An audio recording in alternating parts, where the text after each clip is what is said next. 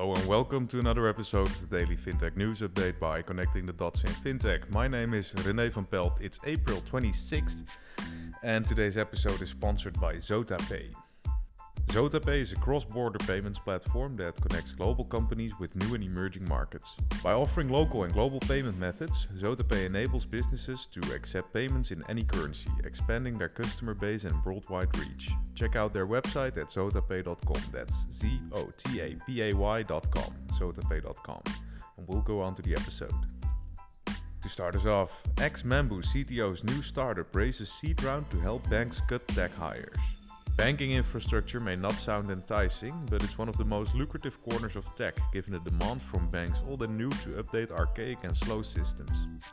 The latest startup to attract funding in the sector is Plumery, the software as a service startup founded by European fintech veteran Ben Goldin the company has raised 2 million euros in equity and 2.3 million in convertible debt seed round. Its tech is designed to be used both by legacy and neobanks, as well as digital wallet provider, to customize user experience.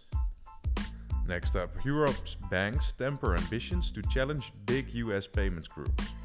The European Banking Alliance, set up to take the US dominated payments market, has tempered its ambitions and plans to roll out a pilot scheme later this year after agreeing to acquire two fintech companies.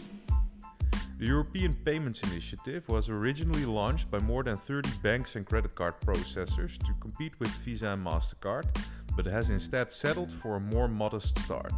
The EPI has agreed to buy Dutch payments company Currence iDEAL and Luxembourg based Payconiq International.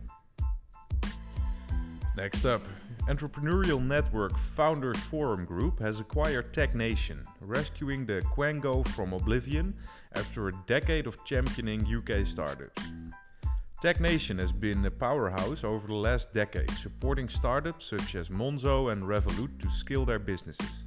The organization announced it planned to cease operation after losing a 12 million pound digital growth grant to Barclays Bank, citing that it could not continue without government funding.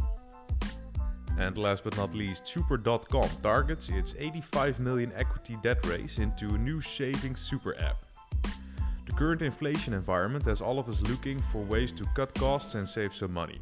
Super.com, formerly Snap Commerce, launched its cash back card Super Cash last October so that card users could build credit, amassing 5 million customers worldwide who have collectively saved over 150 million to date.